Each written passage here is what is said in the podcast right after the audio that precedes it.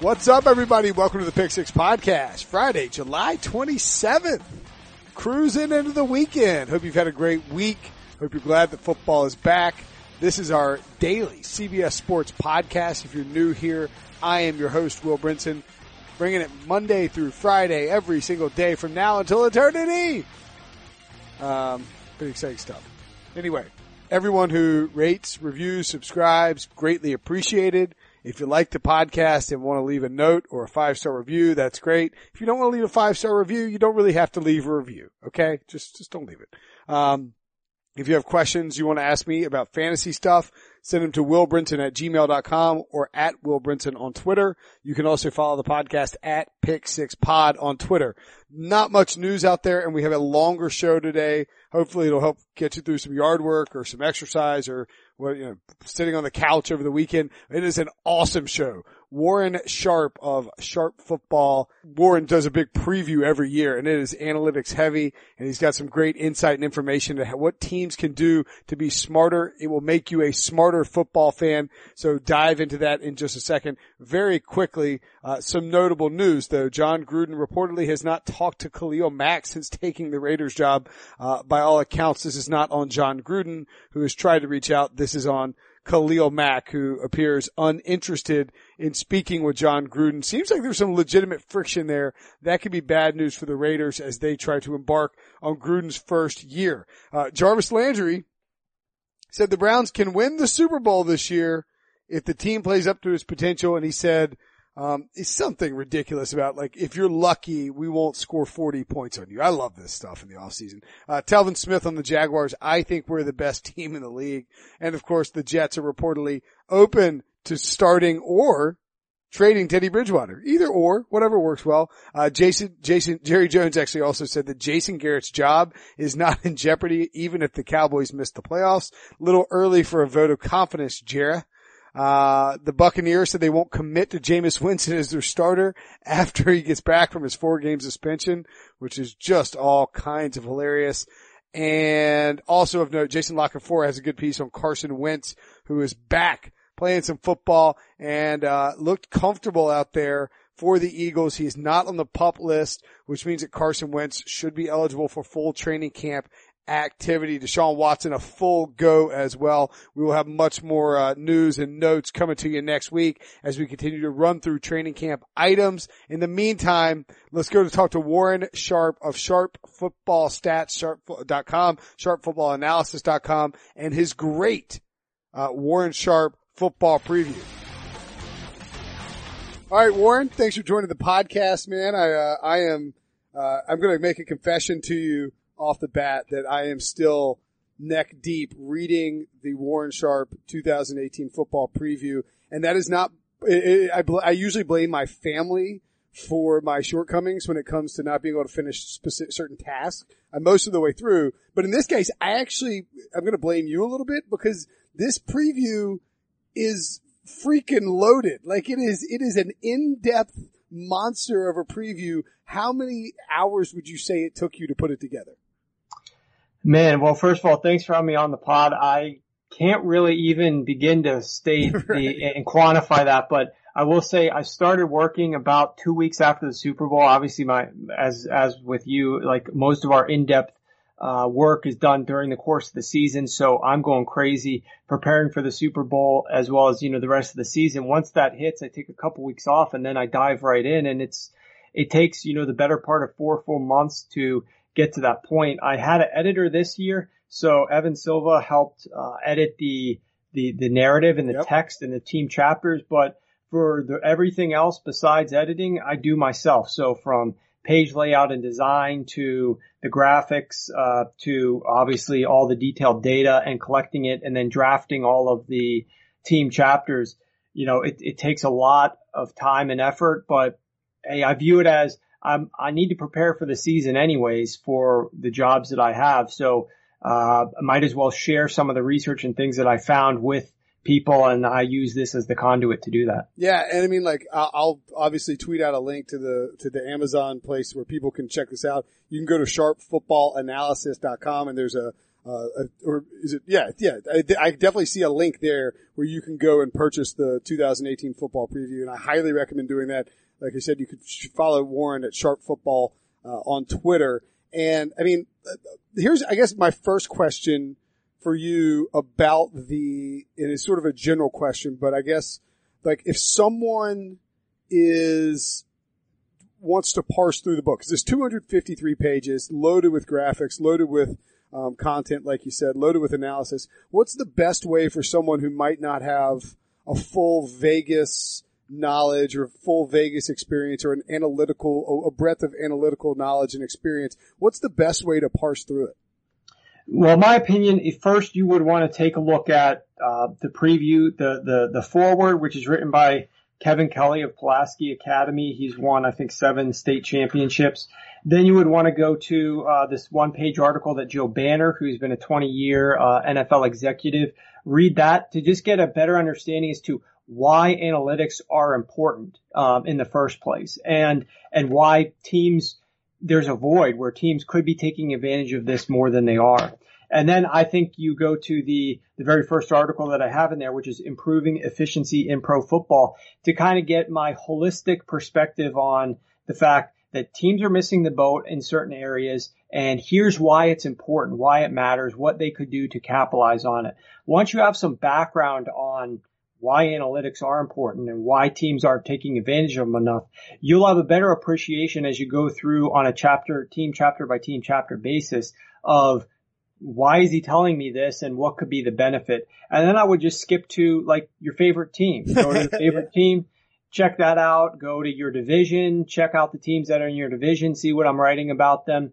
And, and that's kind of the most, that's the easiest way to kind of dip your toe into the pool and get a sense of, of what the preview has to offer. Unless you're a Chargers fan. Don't, just don't buy the book. No, I'm just kidding. I mean, you should buy the. yeah, if, if you're, there are some teams. I mean, I'm, I definitely take a very um, even keeled approach. I do not like support any one team. I'm not a fan of a team. I don't hate any teams, contrary to some people out there who think that I'm that I hate Joe Flacco and I hate all the things that a Raven like. That's that's not true whatsoever. I want the Ravens to be better, so they need to make more intelligent decisions, and I present things uh, in a as as black and white a manner as possible to try to just state the facts and opine on those facts as opposed to coming up with opinions that are based upon fandom or some theory that's unproven by data. Uh, the goal of this book is to share useful, actionable information with you that I think both fans as well as teams themselves would gain a benefit for, from reading and absorbing. What, uh, along those lines, and I think I know what your answer is going to be for this, but what would, from a general sense as well, what is your biggest pet peeve that you have when looking at what NFL teams do on a regular basis that they maybe in terms of like in mostly in terms of in-game management and decisions they make uh, in the heat of battle, so to speak. Um, I, I, think I know what the answer is, but I, but I'll let you I'll let you go with it. Yeah, it's it's hard to find just one thing, you know, because there's so much that's pervasive throughout the course of a game that I get frustrated with when I when I see it. The easiest thing that most people discuss is fourth down decision making and how teams should go for it more often on mm. fourth down. And while that's true and that definitely helped the Eagles last season, the fact of the matter is, is that fourth down decisions where you legitimately should be going for it as opposed to punting and or kicking a field goal don't happen very often in a game. A couple times, maybe once even on some, sometimes for different teams. Uh, whereas your decision on what to do on first and 10 yes. is massively more pervasive for a team or your decision as to who to target on third down and what type of personnel you're bringing onto the field. That's going to happen a lot more frequently and could affect the outcome of the game in far more of a manner than just that one time in the game where you should have gone for it on fourth down, but you didn't. Not that it's, not that you should dismiss fourth down analytics. It's very important and teams need to optimize their decision making every chance that they can get in as many ways possible to try to stack those chips onto one another and build out the best effort for the game that they can get. But for me, if I had to choose one, it's, it's really that first down decision making. What are teams doing on first and 10? What types of plays are they calling there? Uh, because that's just so pervasive throughout the course of the game and it applies to all teams in the league. It applies to teams with good quarterbacks, teams with bad quarterbacks. Um, it, it's just decision making on first and 10. I think teams need to come out of the dark ages and embrace a little bit more of an efficient approach. Yeah, that was, I have, here's what I have written down and I thought, that's what I thought you would answer. I was like, I feel like running on first down makes you shake your fist angrily to the sky. I'll tell you what really pissed me off when I was, re- I was reading the Bills chapter and it's like, you see most frequent play calls and under first down is like Mike Tolbert run. And so it's like, what on, cause I remember watching the Bills last year and, and like, you don't need to be a um, analytical genius or I mean like anybody who's watching the Bills utilize Mike Tolbert on first down should, can can reasonably get angry in live time. And I remember getting angry in live time at the idea of you know I, I like Mike Tolbert. He's a nice guy and uh, he's a great story and is he's a he's funny because he's a, a big bowling ball. But the Buffalo Bills don't need to be using him to run on first down, right? No, no, absolutely not. And the Bills, there was something that was even more egregious and just frustrating with them last season, and that was the fact that on 82% of their second and tens after an incompletion on first and 10, they would run the ball. And those run plays were only successful 13% of the time. I mean, and, and the reason why they were doing that is pretty simple. They pass the ball on first down and it's incomplete. And they know that we're in second and 10 what they're trying to do is to run the ball so that they, they don't go pass, pass, pass, punt, and they they feel like they'll get mocked or hey, we need to establish the run. We're a running team. Why are we passing the ball three times and then punting it? But the reality is going 82% run on those situations is far too predictable and it, the efficiency was horrendous there that it just makes you shake your head as to what is this team's goal? Is this team just looking to set themselves up with third and long. I mean, that's the, that's the end game result of running the ball on second and 10. And, and yet they could be taking two pass attempts to try to get a first down. Meanwhile, they're hoping to get themselves into a third and manageable or third and long situation. It's just, it doesn't make a lot of sense to me. So there's a number of things the Bills did, but absolutely. I mean, first, first down running. Look, the fact is, if you look over the course of the last 20 years, teams are still running the football as often as they as they did 20 years ago. And yet the reality of it is that passing has come a long way, especially the floor. The floor meaning yes. what's the worst case scenario here? The completion rate used to be 58% back 20 years ago. Now it's over 65% on first and 10 passes to start the game. And the yards per attempt naturally is going to increase as well from 7.1 to 7.7. So the, the point is that passing is more advantageous when you pass the ball on first and 10. You're passing against typically base personnel, so you have better matchups for your receivers. The defense has no idea are they going to pass or are they going to run here? And you can break tendencies to pass the ball a little bit more often. You're going to be attacking a defense that's less prepared to stop the pass, more prepared to stop the run and it's just more efficient overall. That floor has risen over the last 20 years.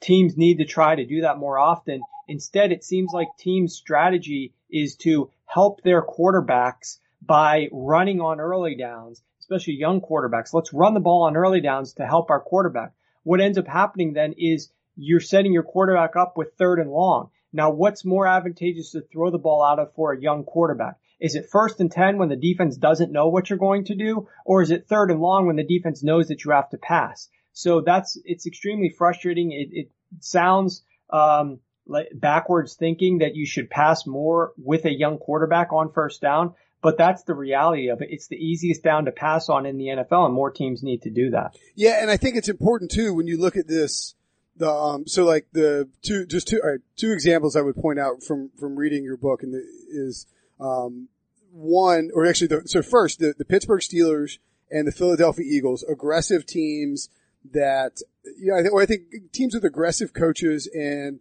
higher end quarterbacks in and, Ben Roethlisberger and Carson Wentz, they both uh, pass the ball on first down 56% of the time. And then you look at a team like the Tampa Bay Buccaneers or a team like the Tennessee Titans, both who have young quarterbacks in Jameis Winston and Marcus Mariota, and they pass the ball on first down uh, less than 50% of the time. And even when you look at the success rate, it's like it's not, it's, you can't necessarily correlate the success rate of a run to the success rate of a pass, right? Because a pass could put you in second and three, and all of a sudden you have all those options available to you. But it just feels like, like you said, teams want to. It's like, all right, we're going to come out and set the tone by running the ball and, and picking up five yards, and then we're ahead of the sticks. It's like if you pass the ball and you complete, even if it's just a slant, then all of a sudden not only have you physically moved the ball further than you probably would have on a run, but you have psychologically sent a notice to your opponent that you are not afraid to be aggressive in a situation where they think you might be passive. And these tendencies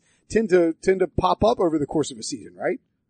Absolutely. I mean, you, look, look, even like the Philadelphia Eagles, we know that they were a team that went for it more often than most teams on fourth down. Well, what that allowed them to do is when the defense realized, look, this team might take all four downs to get a first down here. What it allowed the Eagles to do is that on third and seven, even though they were really good at getting eight yards and converting on those third and longs like at a ridiculous rate, that's going to co- has to come back to earth a little bit this upcoming season.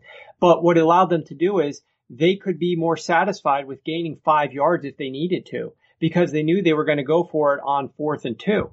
So on third and seven, whereas most defenses would typically have to defend to the sticks, you know, and, and beyond, the Eagles could throw the ball well short of the sticks or have plays that come well short of the sticks that the defense doesn't think they're gonna, hey, on third and seven, the defense doesn't think we're gonna run here, but you could call a run play and then convert on fourth and two. So there's just so many edges that it opens up, makes the defense have to think more. My goal, I mean, in a nutshell, the NFL is all about offensively. Don't let the defense know what you're going to do on a given play. And the way that you can do that is to always stay on schedule so that the run and the pass is always available to you. So that you never get into situations where you must become predictable. And that's the biggest edge an offense can have over any defense is that the defense has to think hard and can often be wrong about what that offense is going to do. And you're not going to allow yourself to be on schedule and making these decisions if you get too conservative offensively. And it's all about being creative and keeping the defense on their toes, basically. Yeah, and that, that goes to something I think has been talked about a little bit this offseason, maybe. I, I can't remember where it was, but the idea that a sack is almost as bad as a turnover or having to punt, which is – I mean, I understand that it's not, it's not like a, a strip sack is obviously worse than the sack or a, an, an interception at the line of scrimmage is obviously worse than the sack. But what happens is to, to, to explain the concept a little bit differently, when you take a sack, you are putting yourself in a position where you're passing. like if you're if you're second and fifteen, you're going to be passing. You're not you know you're probably not running out of that unless you can uh, unless you have a really shifty running back who you can you know put in like a shotgun draw type of situation. But most of the time, you're going to be forced to pass, and the defense knows that, so they can key into what they want to do. Um, I want to ask a, a question about uh, sophomore quarterbacks because I thought this was really interesting in the Bears port, the Bears chapter of your book. Um, you note that sophomore slump, which is a phrase that I guess has been around for 500 years or whatever long, we just kind of use it. It's been the opposite of the case for a lot of quarterbacks, even quarterbacks like maybe Blake Bortles, who we don't tend to uh, give full respect to, right? Yeah, definitely. There's uh, a, a, notion out there that you know, hey, this quarterback might have been bad, might have been okay his rookie year, but let's see what he's going to do this second year. But what we've seen is these guys in, in the modern football with the coaching and the offseason film study and the work that these guys can do, we're seeing big time jumps in the offseason and we need to really look at the teams that have, have rookie quarterbacks from one year that are going into the next year and really like as analysts place bigger expectations on what they're going to be in year two. A lot of people were so down on Jared Goff after yes. his rookie year. He put up really poor numbers and didn't look very well. And People thought he might wash out of the league. And I was actually higher on Goff after his rookie year, having studied some of the numbers and dug into a little bit more what they were faced with as a team in LA, the, you know, in 2016.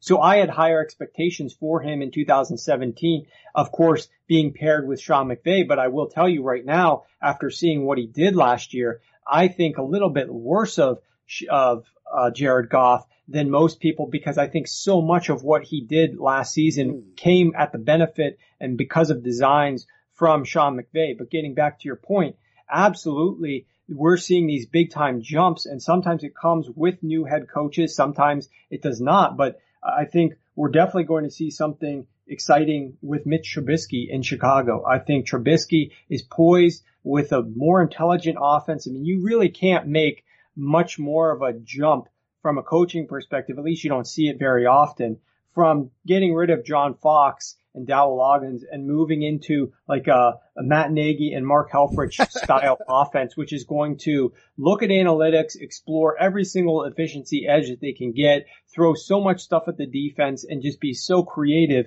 And we saw Mitch Trubisky when he was put in certain situations like asked to pass on first and 10. He was successful. When, when, uh, Howard was asked to run the ball out of shotgun, he was really successful, but yet the team wasn't studying in season success rates and using those things more. They kept with what their philosophy was, and that was we're going to run the ball a ton, the most in the NFL on first and 10. We're not going to use a lot of shotgun when we run the football. Like these different things that weren't successful for them, they kept doing because that was their ideology and philosophy.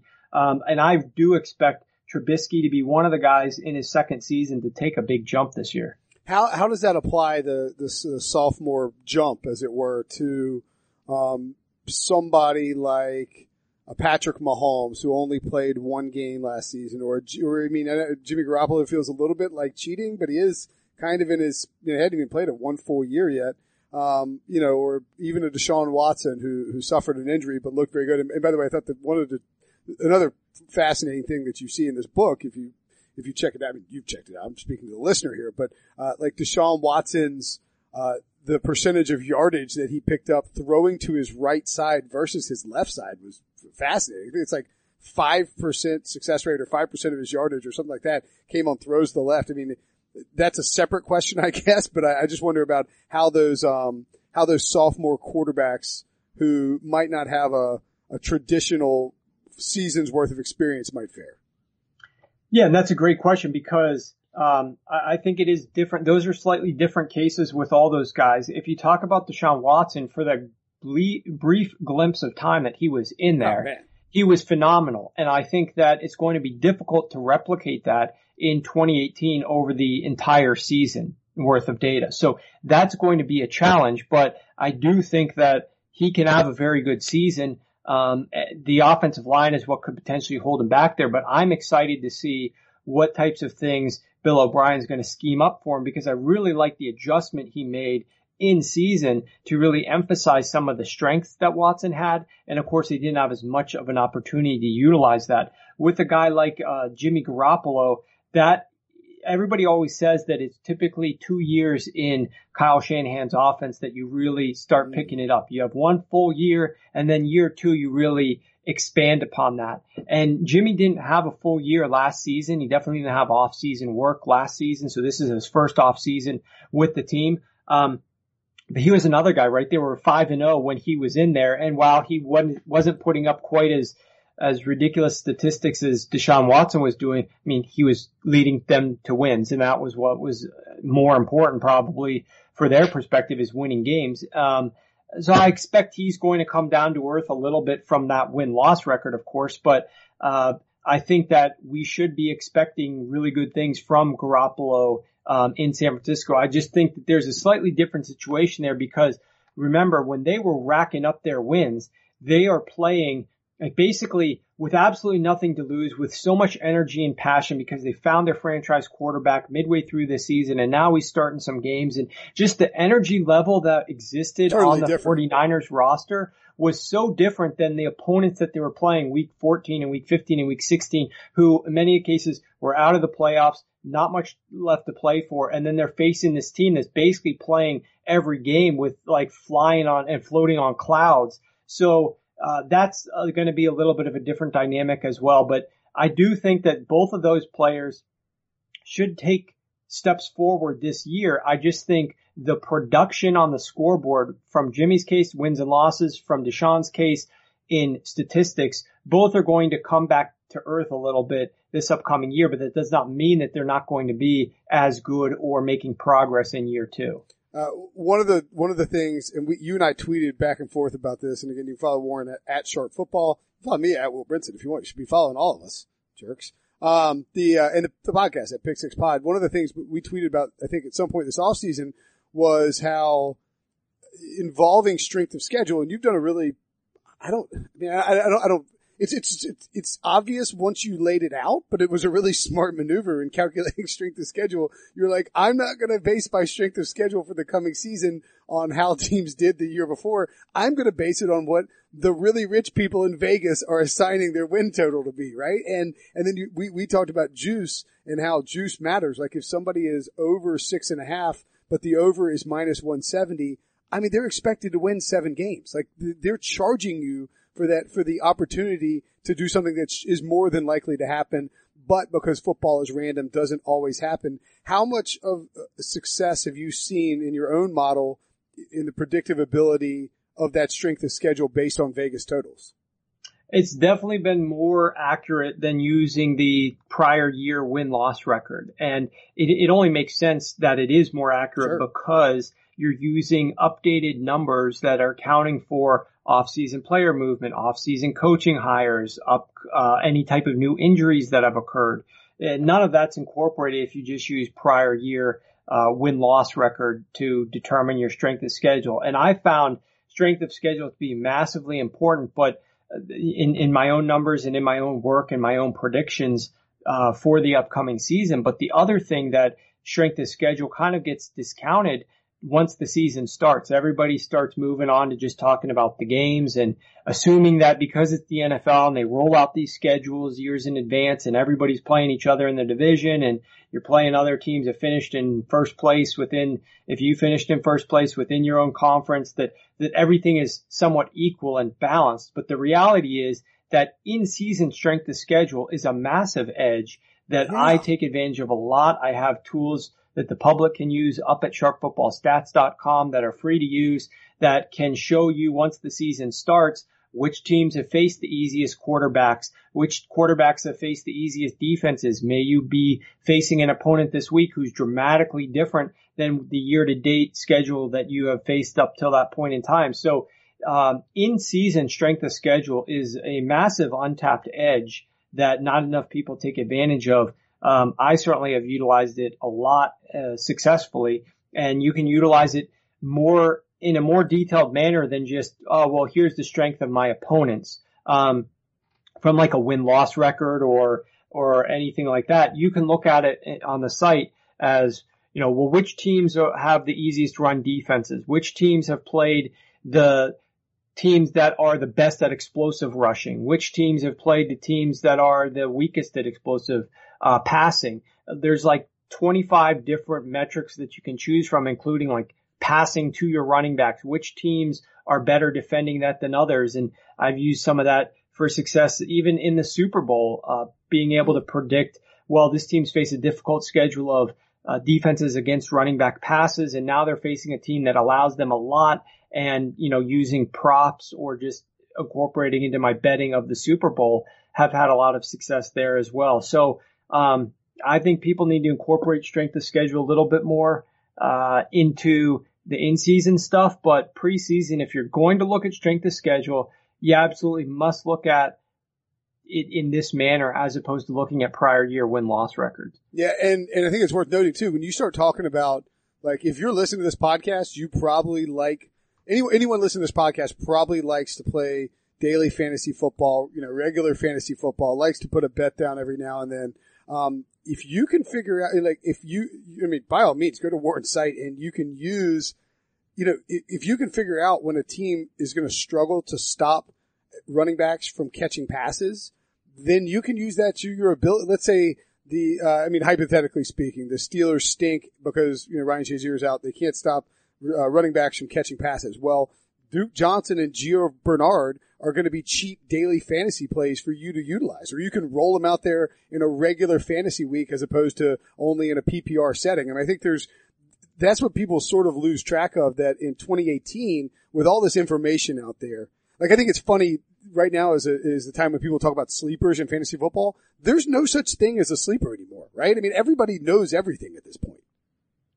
Yeah, th- you've got to try to, and teams do this as well. Sure. Some better than others. Is look at everything possible that you possibly can to try to gain an edge because so many teams and, and with players playing daily fantasy, so much information exists out there that the consensus is smarter than it once was and it's more and more difficult to gain those edges. So you've got to be looking at every place possible to try to find an edge and then figuring out the most intelligent way to incorporate that into your rosters each week or your research for that upcoming week. So no doubt about it, uh, figuring out, you know, which, which teams may have the best matchup edges for specific players in a given week is extremely valuable, but it's, it's even more than just, uh, looking at who they've played this week. It's having that understanding of what have they played the last three games or over the course of the season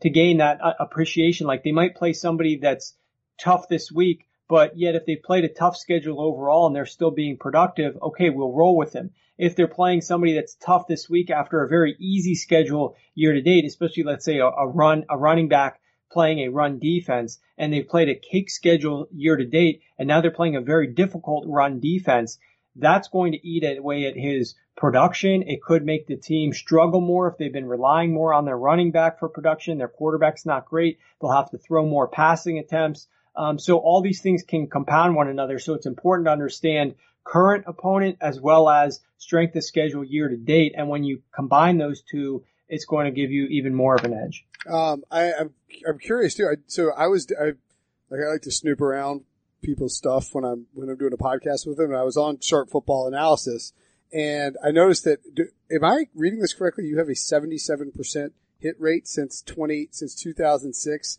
on overs for the season. Well, those are, th- that is true, but that is just the, basically the most reliable, strongest overs. And gotcha. what, what the, and this is, this is full season overs, right? Not, not the, not in, not game to game or week to week, right? Or is it? Well, the, these are, these are weekly games. Okay. I'll tell you, like last year, I only had one that fell into my model that was as strong as a true a play of that category. If you read back, if you read the the preview, you know what I know what it is. But I mean, go ahead. Right. So so back like a few years ago, and this would be like four to five years ago, and and and beyond that, earlier in time, it, it used to be easier to identify games that the odds makers from a totals perspective were just way off on, mm. and there were some games that are just like massive head scratchers, and so I would be able to identify, you know one of these a week at times, uh, seven, eight, nine, ten uh, over the course of a season.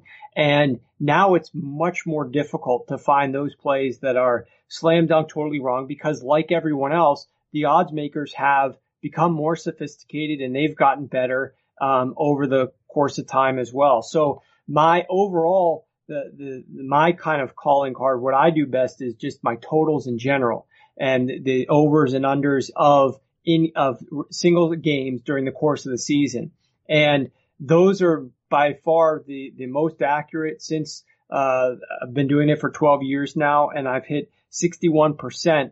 And not only do they hit at a pretty high rate, but I mean, we'll move lines when I put the games out. We have extreme market influence. I know a lot of the sportsbook managers out in Las Vegas with my contacts out there and I go out there uh, during the course of the season and in the off season and meet with these people. So uh, they know me. They respect the games that I put out. Our games move lines and yet we still have a lot of success. And that's why I guess the bookmakers still continue to respect us, but it, it's difficult to hit at that rate. It's, it's something that every single year the sharp guys that I work with, some of the pro bettors who I consult for, you know, every year they're like, you're not going to be able to do this again. You're not going to be able to do this again. But yet we're still able to continuously hit it, those rates for totals. And, and sides is obviously a little bit different bag. That's a little bit lower percentage, right. um, like in the 58% range. But for totals, that is like what I built my model when I was in college at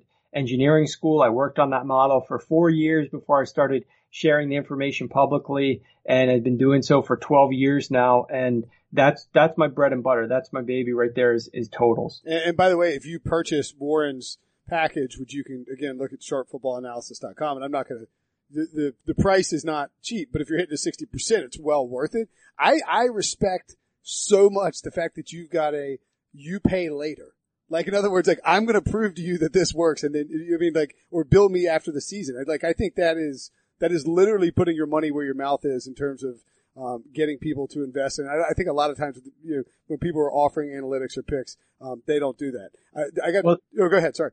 And the, the other thing that I do is after every single game kicks off, I will actually, if you go to the records tab on my site, I will tweet out what the game, I will list what the game actually was. So if you're following me on Twitter, you'll be able to get tweets after kickoff as to what we were on. But if you go to that records tab after the game kicks off, it'll tell you the exact time I put this out to my clients, what line we took and what side we took, and then I'll go back and grade them. So you see in black and white what the records are um, uh, w- what games I took and how we did on that given day. And not every weekend is a winning weekend, right? Obviously, uh, I'm not hitting 100% and the best guys in the industry are hoping to hit 55%. That means you're losing 45% of the time. And, uh, so not every single Sunday you're going to have a lot of success and some days are, are worse than others, but over the course of the season, I've been doing it for 12 years, never had a losing season, but I think it's very important to be able to post what you did so that people can see that so that you are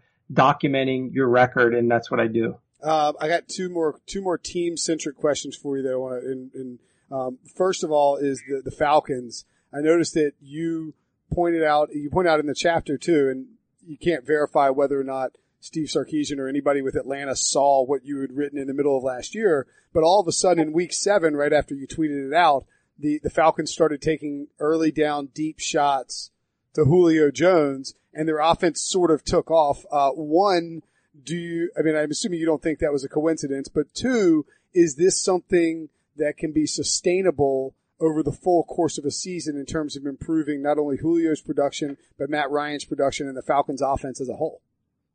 I think so, and I think the reason why is because I believe that Sarkisian came in there not having the level of experience. He probably wanted to just call some of the same plays that uh, worked for Kyle Shanahan and incorporate the same players, obviously. But the reality of it is like you have to figure out the timing of it and the game strategy of it. And Kyle Shanahan was so good, just excelled at being able to do that. Whereas Sarkisian really was like a lost puppy. I mean, I think the thing that flipped the switch was, remember, uh, I believe it was like fourth and one up in New England yeah. on, on the like the one yard jet line. sweep. And oh my God. He calls a jet sweep. Uh, I forget who, who, it was Taylor, Taylor Gabriel, Gabriel, or somebody yeah, yeah, like that. And got Gabriel. tackled for a five yard loss. And it was just the most horrific play call that any team should do in the fourth, uh, on fourth down at the one yard line.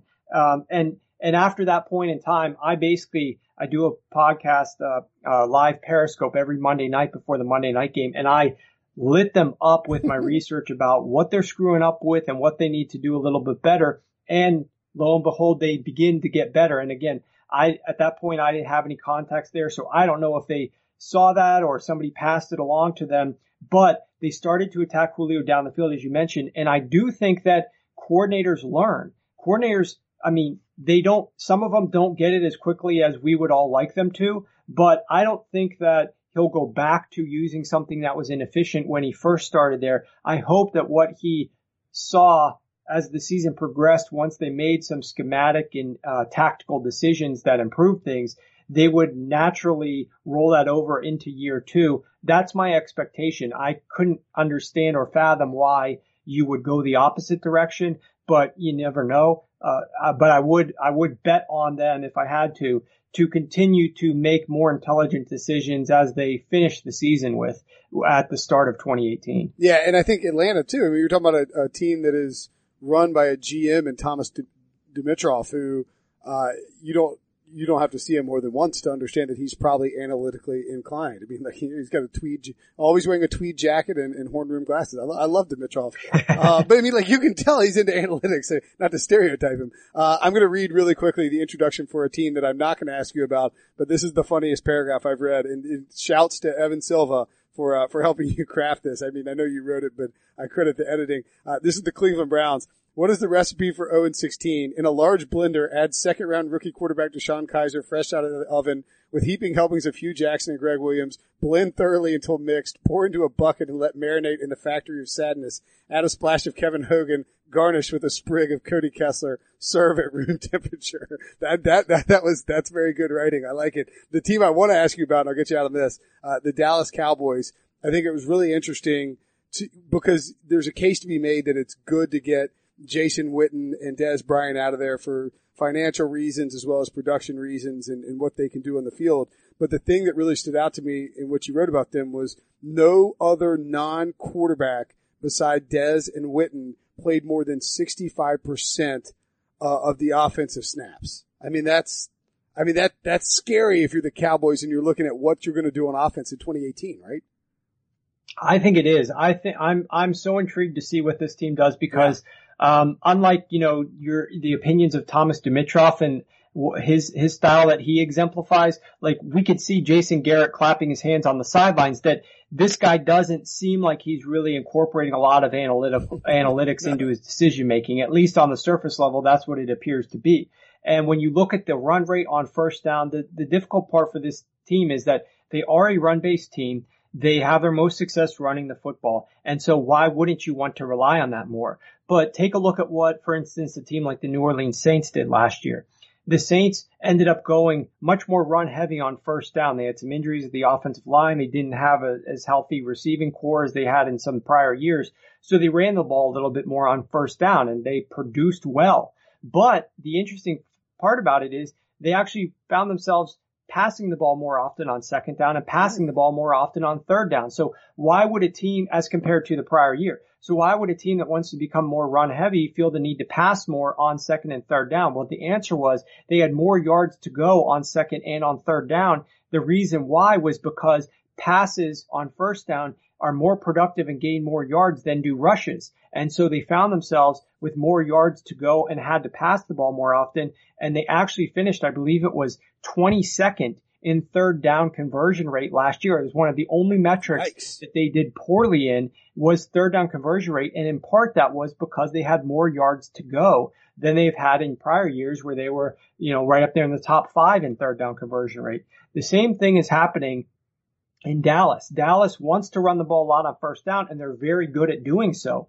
But first and 10 passes is where Dak is at his best. He's at his worst on third and 10. He has a substantial drop off in his efficiency passing the ball on third and 10. Now he's going to have to pass the ball on third and 10 without old Mr. Reliable Jason Witten, who seems to be always there, and Dez Bryant, who is up, wasn't as great last season, but is always on the field.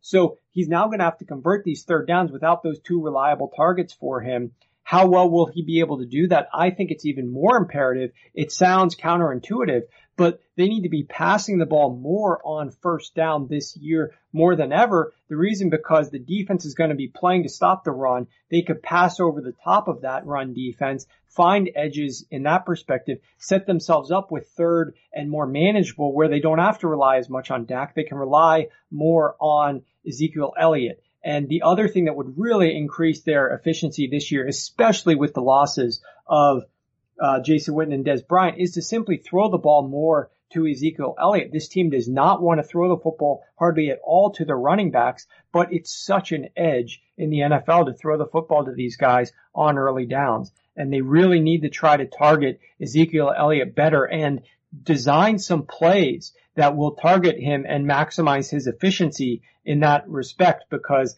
they don't have great wide receivers. So get the ball more to Ezekiel Elliott. And the other thing it does, as an aside, is it will enhance his career. Yeah. It, it will extend his career by not having to run the ball amongst all the big, heavy offensive and defensive linemen being tackled by the linebackers coming downhill at you. You want to be able to get this guy the ball in space off to the perimeter where he can size up whoever's coming to tackle him. He can put a move on that guy. He's not going to have big guys falling down at his uh, lower extremities at all times to potentially injure a knee or lower leg. Now you get to size up smaller guys, smaller framed guys, and attack them in space and be able to put moves on them. That will keep your running back healthy. And they need to really, my, my advice to Dallas this year, even with worse receiving options potentially, is try to throw the ball more on first down, get Zeke more involved in the pass game, and then try to run the ball more on second and third and short yardage situations. I think that's going to overall help their offense, but they are definitely in a difficult situation from the perspective of talent and familiarity in the passing game because, like you mentioned, they just don't have it this year. Yeah, I mean, Allen Hurns is their number one. That it, you know, the whole Tavon Austin experiment is just odd, but I think you're, I think you're right. I mean, like Zeke Elliott's a great receiver out of the backfield. I mean, that's that's a it's a strength of his. I mean, you know, he's not he's not the best receiver out of the backfield, but he is a good receiver, and it's something I agree completely. They got to take advantage of. All right, all right, one more question for you, then I'll let you go. I'm sorry for keeping you so long, but if you're pinpointing one team for a season total over, one team you think is being ignored, uh, maybe by Vegas, what would you, uh, who would you target? If, if that's not outside, inside the scope of your, your paid, uh, your paid, paid. Oh yeah, that's, that's okay. Um, no, the two, I'll give you two. Um, the one team that I personally hit the heaviest was the Indianapolis Colts. Yes. And I did so back when everybody was talking about, I mean, you know, on Twitter, Will, like the running joke was, 500 days since Andrew Luck threw a real football. He's doing nothing. Look, this guy's maybe never going to come back. And the running joke was just like how long it's been since he actually threw a football. And meanwhile, I look at this team and I saw a team that actually was leading entering the fourth quarter in the majority of their games last mm-hmm. season that blew so many of their leads in the fourth quarter due to predictable play calling, which I detailed out in an article on my website and incorporated into the book. And they also were calling plays with Chuck Pagano's offensive system with the number one running back being the over the hill Frank Gore. Like it was just an outdated offense. And then to top it all off, they had Jacoby Brissett in there who, not that he was a bad quarterback, he took them to all these leads, but he came in there without any benefit of training camp. He was brought in one week before the season start. He didn't even know the offense. He couldn't even play week one because he didn't know enough about the offense yet. They went out, to the Rams and got absolutely mauled by the Rams. And so Brissett had to come in there week two and just deal with it without the familiarity with the wide receivers or any of his position players. And by the way, you're going to be going up against the number three most difficult schedule of pass defenses. And that's what he had to do. So personally, I did not care whether or not it was Andrew Luck or Jacoby Brissett wow. in there. I thought with the new coaching staff that they brought in some a better analytical look and style to the offense, using more uh, advantageous types of decisions where, where whether it's no huddle or hurry up or different personnel groupings and things of that nature, that this was a team that was going to have a distinct advantage under Frank Reich in 2018 as compared to the coaching staff before. And yet they were only favored in three games out of their first 15 by the odds makers. They were projected with a win total of six games. So I went over six. I took them in about four different uh, in-game bets over the course of the season, starting uh, with week seven when they host the Buffalo Bills. They were only laying two points wow. at home to the Bills. And I thought, you know, the standard, as you know, is, is typically three points. And I thought that was tremendous value. And so I took them a number of times uh, from that point onward in just single game wagers. And the sports book actually, we had some issues with getting down as much as we wanted to because they got so scared about who are these, you know, this is a very sharp account and there's no pun intended, but a, a sharp account that bets a lot that wins and they're loading up on the Colts. And so they took the games off the board. They wouldn't let us bet. They tried to move the lines on us. And uh, long story short, but we were able to work with the sportsbook manager to get the lines back to where we wanted them because they want uh, our business to still come sure. in there uh, at this particular book. Many of them don't, but these guys actually do things the right way. And we got everything lined back up, and so we could get the bets down at the lines that we wanted to.